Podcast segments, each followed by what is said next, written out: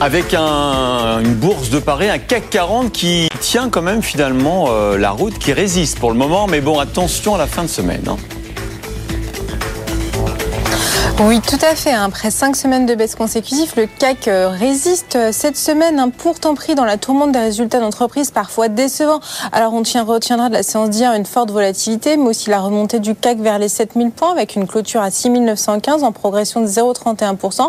Une légère progression donc, mais une progression tout de même. Hein.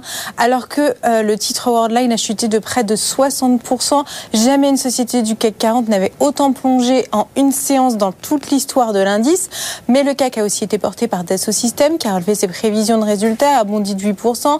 Les résultats décevants chez Kering ont fait que le titre a terminé la séance en recul de 3,4%.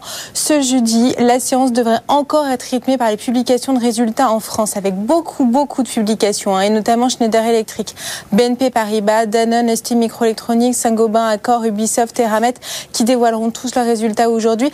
Côté US, c'est aussi les publications de résultats qui ont dominé la tendance hier. Hein, et les grands indices ont clôturé dans le rouge avec moins de 43% pour le Nasdaq, moins 0,32 pour le Dow Jones, moins 1,43 pour le S&P 500.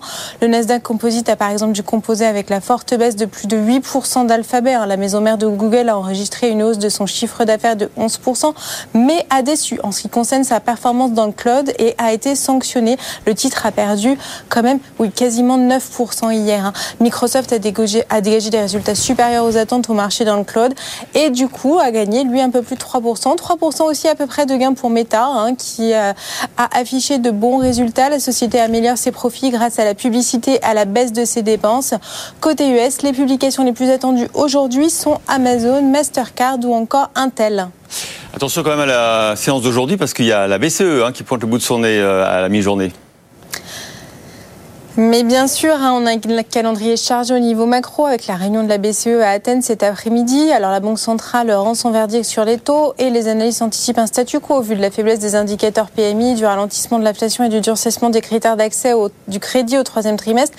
Rappelons aussi que la Fed rendra sa décision sur les taux, elle, la semaine prochaine. Hein, ce sera le 1er novembre. Enfin, on va finir avec un petit mot des taux qui se contractent de nouveau. Hein, le 10 ans US est sur les 4,96%. Merci Clémence Tanguy.